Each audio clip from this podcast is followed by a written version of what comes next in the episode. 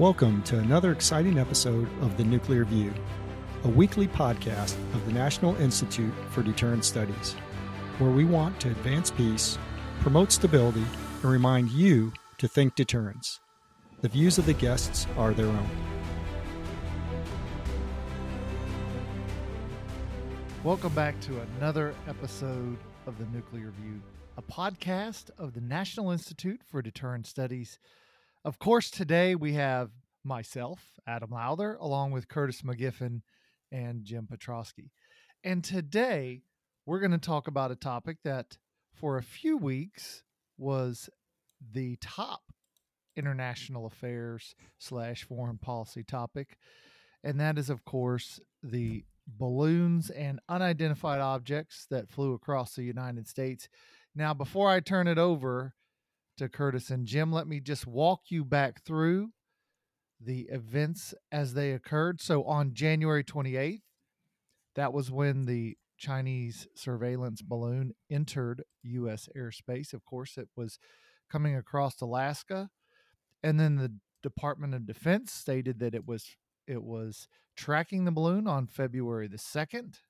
Then on February the fourth, after the balloon, which was maneuverable, we do know that that it had the ability to maneuver. So it went from Alaska down to Montana, hovered over our ICBM bases. Then it went from Montana down to my neck of the woods in Missouri and hovered over our B 2 base at Whiteman.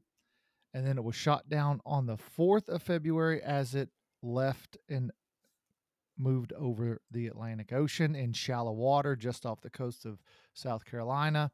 And then from about February the 5th through about the 10th or 12th, they were doing recovery efforts. And then, of course, not long after that, we saw some additional objects, unidentified objects that were much smaller, that appeared to be, uh, they had no propelling ability, so they just flew over the wind. There's a chance they could be research balloons or something of that nature that the government was unaware of. And they were shot down over Canadian airspace, over Lake Huron, and I, there was one more. I forget where that one was shot down. But that was sort of the for the first two weeks of February. That was the the big deal of the day. And of course, we on the nuclear nuclear view have not discussed it yet. So, with that said, with that background, I want to turn it over to Curtis and Jim. Jim, let me start off with Thanks, you. Adam. Yeah, and as as a good overview, um, yeah, you know, nothing official yet has come out as to specifically what these balloons were there for. And I always like to take a sort of a, a measured view on everything that occurs. But you've got to ask, what was the purpose behind these balloons? And so I, I like looking at a couple things. You know, one is, of course, spying. Okay, so we have a balloon that's tracking, taking information on the ground, et cetera, and, and has a lot of technology on it. So it's a low tech method for delivery with a high tech method for providing information. There's sort of an interesting mix when you look at you know potential vulnerabilities. The the second the, the spying issue though um, is one potential area, and nothing officials come out. So I'm not going to say that I know whether that was what was going on. I have my thoughts, but let's just take it as that's one possibility. And then we take a second possibility. What if it was just to provoke a response, like looking and probing to see what we're going to do? That, in and of itself, from an international standpoint, tells you a little bit about what's might be going on. Damn it, Jim, you're right again. You know, I have to say that this is just a fantastic opportunity again to talk about from the from the the uh, from the the acme of all this, right? The uh, this the grand uh, great power competition, and this is yet just another chapter in in the cool things that go on in great power competition. And when we think about this, the term competition is a bit troublesome because it is it sort of uh, uh, envisions this idea that we're all playing a big game, a game that has rules and is refereed and has penalty boxes for those who don't follow the rules. And that is just not the truth of what we're of the situation that we're in here geopolitically. And this is just yet another example of uh, sort of violating the rules. But there's no penalty box in this great power competition here that we have, and in this case, it's it's China. So you, hey, yes, Curtis, w- would you say that this is an example of the Athenians at the walls of Melos? where they tell the you know the Melians the strong do what they will, the weak do what they must, as the as the Melians are trying to make a moral argument for why the Athenians should not uh, destroy the city of Melos. Well, I'm not sure we're at the Melian dialogue yet, but but I, I think we are seeing the uh, the example of the strong doing what they will and the weak enduring what they must. The problem is is that we ought not to be the ones that are weak here. Um, but but let's let's jump back here into the idea of why did this balloon come over here, right? And and Jim, you mentioned collect, probe, and antagonize. I, I agree with all three of those in, in, in sort of the uh, the cowardly strategist way. It's all of those, not any one of them. But I would add a fourth, a fourth purpose of this, and that was to survey. Uh, uh, the great uh, uh Gordon Chang recently uh, wrote a piece that said that this was China's effort to go over these missile fields and these sorts of things and begin to pinpoint, map out in a hyper accurate manner where these things are, and that this may well be in preparation for a splendid first strike or ensuring that a second strike gets where it needs to be. And uh, uh, this is an act of intimidation in that sense and uh, and and and we have to wonder as as a as a nation that is beginning to consider this potential engagement over Taiwan, what preparatory work is being done with this, and then you add in to the idea that we let this happen. Uh, there's a, a, CNN article wrote out here that General uh, VanHerck said um, uh, he would defer to the intel community, but that this gave us the opportunity to assess what they were actually doing, what kind of capabilities existed on the balloon, and what kind of transmission capabilities existed. Unquote. So I think they had every indication this was a spy, and they wanted to collect off of the collector. And I, I understand there's um, maybe some possibility or some interest in doing that. Uh, but again, then you got to ask the, the, the then what question. Uh, what are we going to do with this newfound factor? Uh, that, and of course, the Chinese just deny it. Uh, and if we're not going to put any pressure on the Chinese with this proof, if you will, uh, you know, to have that Adlai Stevenson moment, I'm prepared to wait until hell freezes over until I get an answer from you. Uh, then what was the purpose? What would go, what good was it? And and and did they collect all that information? Did we jam those signals? Did we, you know, what did we do uh, we certainly didn't pull giant tarps over, you know, the, you know, over portions of, of Montana uh, to ensure they couldn't map those uh, those potential aim points.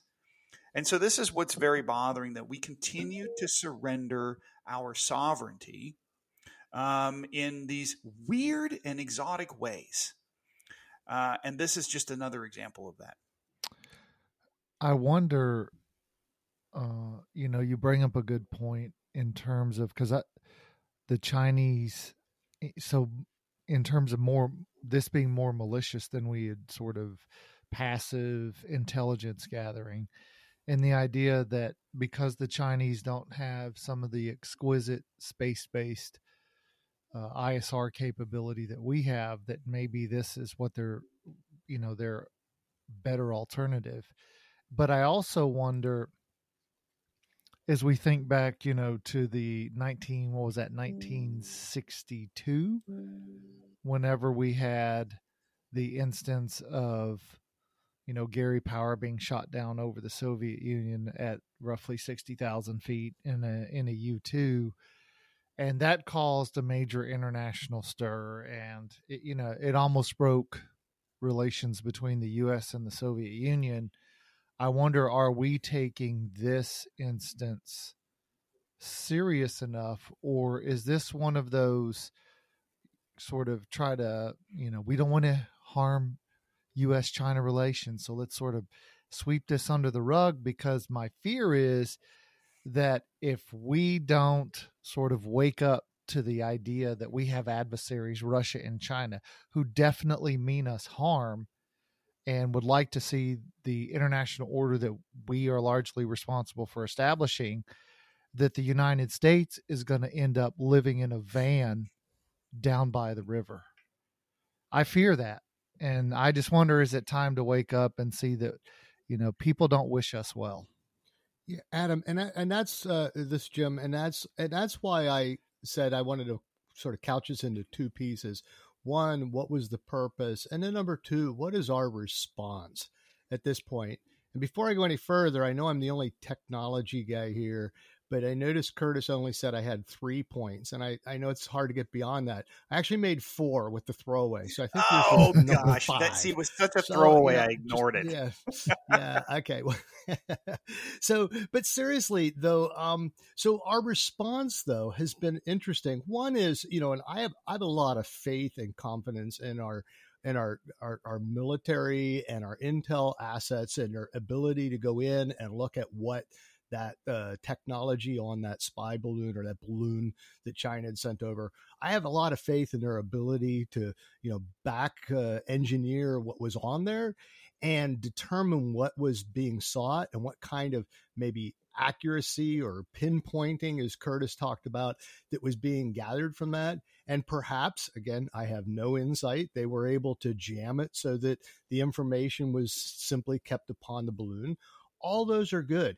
But what even even if we're able to do that and able to collect that and you can say okay now i made lemonade out of those lemons there's still the lemons exist. And in fact the second responses and the third responses of shooting down other balloons and finding these other objects in space or in, in our um in, in the air are are a concern because now we're sort of showing that we really didn't think it through the first time and there's a vulnerability there. And how are we going to project that to China, to Russia, or any other adversary that wishes us harm in order to collect data on our most important deterrent system that we have to keep our sovereignty and maintain peace? And the missile, the missile silos are such an incredibly important part of bringing about the fear of that second strike capability and so that's the biggest concern I have. We need to make that point. You, Jim, you're you're absolutely correct. You know, we, we say in the uh, in the nuclear command and control world, right? You cannot command what you cannot control or what you do not control. And and I would say this is a similar uh, analogy when I say you, you cannot intercept what you cannot detect, right? And so we have to do better at closing or eliminating this domain awareness gap um, that the Northcom NORAD NORAD Northcom commander has noted that exists. And uh, this is a challenge because there is a deterrent value to uh, to a, a detection, a surveillance capability that is flawless and that is dare I say, gapless. so that in the adversary knows, and it's part of that deterrence by denial. The object is is to make sure that that, that there's that there's uh, uh, that there's no real reward in doing this. That there's no way they can sneak attack um, and do a first strike because we will catch it and respond, or and that response may be a defensive maneuver, but um, uh, but that they will be held also accountable for that uh, retributional uh, consequence uh, later. And so I say that you know we have to we have to understand that this kind of capability um, and, and and this closing of this gap is is vitally important to the deterrence question or deterrence equation, if you will, in how we maintain the peace. If we are vulnerable to a first strike in any ways, whether it's EMPs off of balloons or or in, or or a sneak attack cruise missile that went undetected to decapitate leadership, um, that is bad. That is a violation of sovereignty. That is act of war. That is all those things. And if the adversary believes they can get away with it, you do tend to encourage that possible behavior. And so We have to remove that possibility. Yeah, Curtis, I, I, yeah, and, and that's where I was heading. But I got I got one more piece, and I'd be interested in yours and Adam's take on this. Is in the assessment, if we find out that vital intelligence information was gathered and transmitted, what now?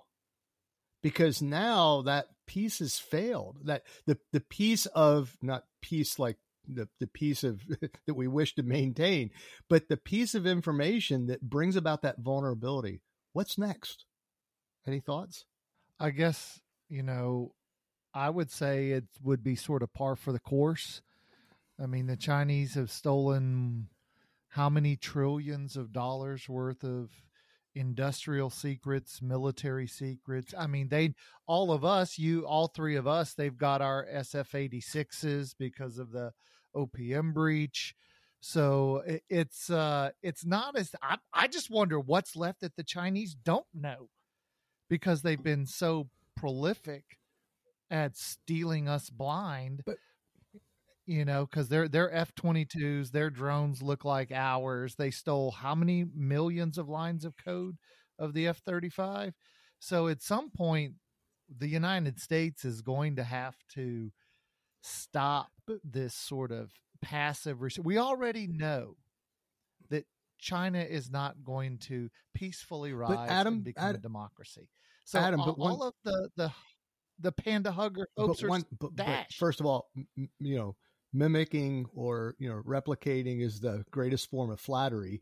Um, however, um, you know the the issue I wanted to bring up was we're looking at missile sites. We're looking at holes in the ground we can't just pick them up and move them. That's the that's the so True. so we look at the other components of the triad and say where can they be applied as part of this deterrent if that is the case. Now again, I I don't know any of these things. I'm just pontificating, but it's it's a worthwhile exercise to say that's not the only option we have. Any thoughts? So I would argue this. Um, so to your point, uh, Jim, and your engineering mind here as you think through this. So, if we have, if you know, it, it isn't to to be afraid that that they uh, don't know where our, our silos are, and if if they didn't, they do now. Uh, but what we have to realize is is that I think with with this uh, this episode of surveying um, the uh, the lands, and you combine that with the the listening posts that are likely to be posted in the farmlands that are being purchased around the missile fields and these sorts of things that what you create you know is a you create a picture of what is what the adversary is preparing for. Uh, and so this is a you know another sort of real this is a sputnik moment in many different ways. Not only does it make us realize that we've got domain awareness gaps which is just fancy fancy pentagon ease um, of we don't we got holes in our system, um, and and then uh, and then we have this these other things going on with the, we have to start thinking about how are we going to mitigate these things we have to realize that the adversary is developing hyper accurate uh, capabilities now and that they're looking they're no longer just trying to aim at the corners of states they're going to aim at very pinpoint and as weapons get more accurate, yields can be smaller. But what that happens in is that they become potentially more usable in a first strike scenario. And so this is where deterrence begins to fail uh, when you don't react appropriately. What are reactions that we could do? Well, you know what? We could get over our aversion to road mobile capabilities. If you start putting missile systems on the roads or on the rails, those pinpoints don't matter anymore. They cannot possibly know where all these things are going. Uh, these are what our adversaries do to us to complicate our ability to hold them at risk. Maybe we need to start considering how we're going to complicate their methodology to hold us as risk. This balloon was a message to us saying, I know how to hold your most critical asset at risk. And we have to realize that. And then we demonstrated that we wouldn't even take down i mean this the whole time they're they're sending data back to china and we're literally watching it happen. And our response is that we fear that it could hit something if we shoot it down. So now they know very specifically where the weapon storage area at Whiteman is. And they know in detail what those you know what those hangars look like for the B2. They they know to a much greater degree and uh, with more fidelity because some of their their satellites as I understand it are pretty decent but they're still not quite as good as what we have in terms of their imagery analysis but I, I wonder, you know, what, and this goes back to a, a fundamental cultural issue. What message are we sending a strength based culture like China when we do nothing and when we allow it to happen and when we never punish the Chinese? This is why I bring up industrial espionage. When we don't punish, when we never punish the Chinese, did we not set the stage for the balloon to happen to begin with? But Adam, uh, yeah, but but Adam, i am going to flip ahead. that around to my very first comments. Even if it was not spying, again, no official comments came out. Fill in your own blanks. Our our inverse way in which we operated this is then afterwards we became a hair trigger on anything that moves. It also is not valuable at de-escalating. It shows a lack of both situational awareness and also, you know, a lack of that kind of planning too. So we have both we've we've sent both messages. And I think it's time to let the Chinese know we're righting the ship. And then we got to talk about how to do that. Thank you, Curtis, by the way, for talking about the uh, the mobile launchers, which was uh, sort of where I was digging to. Curtis? So, so let me add to that as well. So, like this goes back to my competition example, right? There's no penalty box, right, for this behavior, for this, for violating the rules of the game, if you will. And and hey, where does the Illinois Bottle Cap Balloon Club go to get reparations for their lost balloon? Um, and uh, so here's another thing that I want to point out that really kind of bugged me. If you recall the one the one evening after the balloon had already moved out of Montana and was now heading towards center part and towards the east coast, there was another anomaly, radar anomaly in in uh, in north northeastern Montana that we sent interceptors to go check out, and they couldn't find it. You, you recall this? It was like in, it was like in the middle of the night, but it was not. It was in the middle of the night here on the east coast, but uh, but uh, if you recall this, I was watching this live on the news, and what was interesting was is that the fighter interceptors that were dispatched to go get this thing were out of Oregon. So the closest interception capability was two and a half states away. And this tells you it took them an hour plus to get there. Of course, it was gone by then. And so, you know, we used to have interceptors in Montana during the Cold War. So we we have we have greatly we have so uh, impactfully reduced um, our ability to secure our airspace because we believe that this time would never come again. Uh, you know, we, we have a, a terrible history in in America uh, with America of always fighting the last war, uh, and and we're kind of doing that again, right? We, we're still geared uh, towards something other than great power competition. We've been talking about great power competition now since 2014. The war on terror was basically officially ended in 2017 when the Trump national security strategy came out. And we still have not positioned ourselves and to, to show that we're taking this threat seriously, in my opinion. And so when we talk about or, or what do we what do we convey to the Chinese adversary when they're looking for strength and they see inaction, inept action, or or or negative reaction? Uh, it just looks bad. And what I would argue is is that it encourages more of this kind of behavior. It emboldens the adversary's decision making cycle, um, even if it's erroneously and I would argue weakens deterrence because it encourages their their their their idea that I might be able to get away with this in a first strike, and that's exactly the antithesis of what deterrence ought to be, our deterrence ought to be. We have to remove out of the adversary's mind any question that they could think that they could get away with going first. Well, I, I only, yeah, I, I, you know, like uh, the way Curtis put this out. Um, I, I, I do think uh, we, we also always have to look at, you know, what what would happen? You get say what what would have happened if someone had been on board one of these other balloons? You know, that could be a precursor for further actions.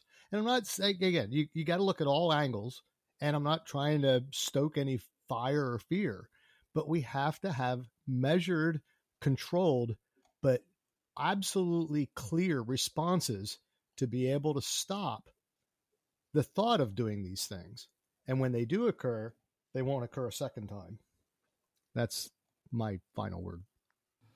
Yeah, it's a it's a fair point, but I wonder if we have fundamentally failed to understand the world that we're entering or that we've already entered. I think the Chinese have always known it because it was always their intention and we've misjudged their intention for decades.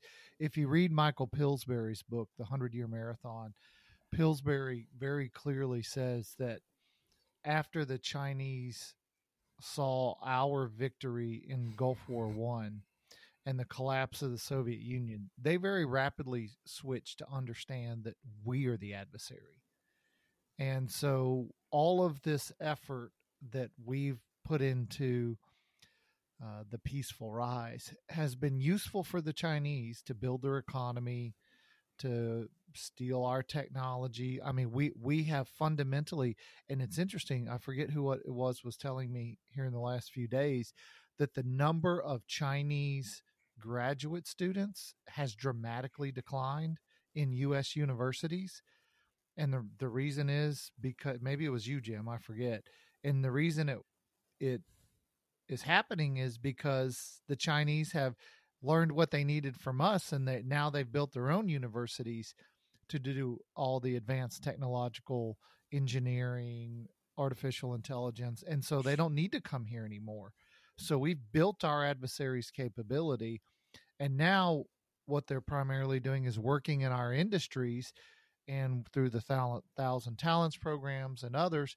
they're still you know funneling technology back uh, to China so that they can catch and surpass the United States and do it more efficiently than us as the primary developers of technology.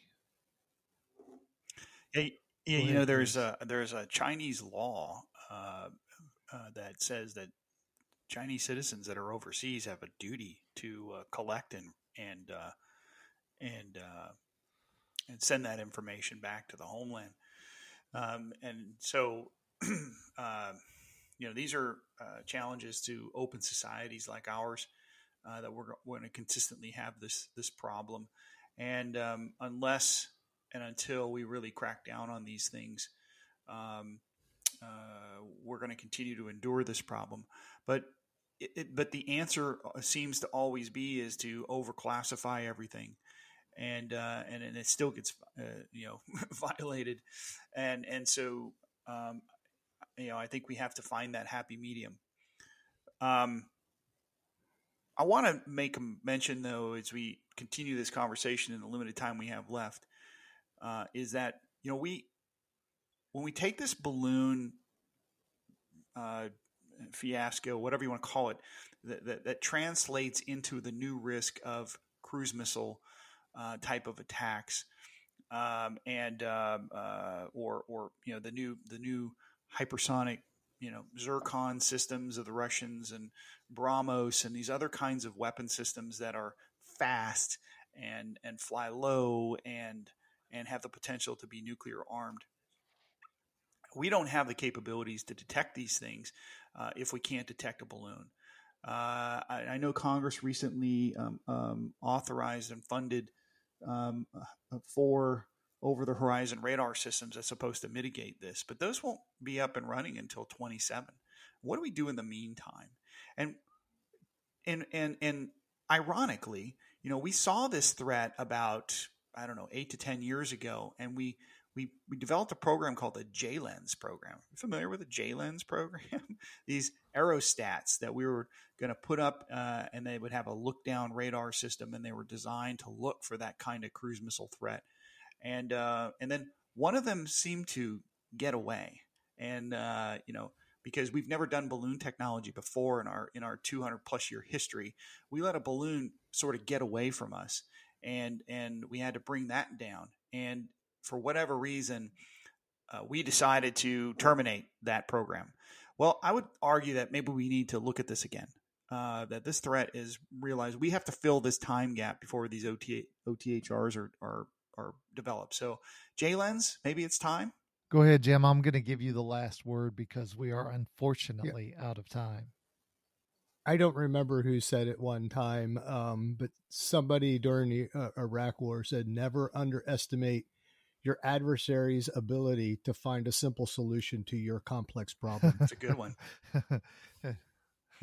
and you know, I think that's the that's a great one to to end the show with. So I'm gonna do just that. Curtis McGiffin, Jim Petrosky, thanks for being with us again.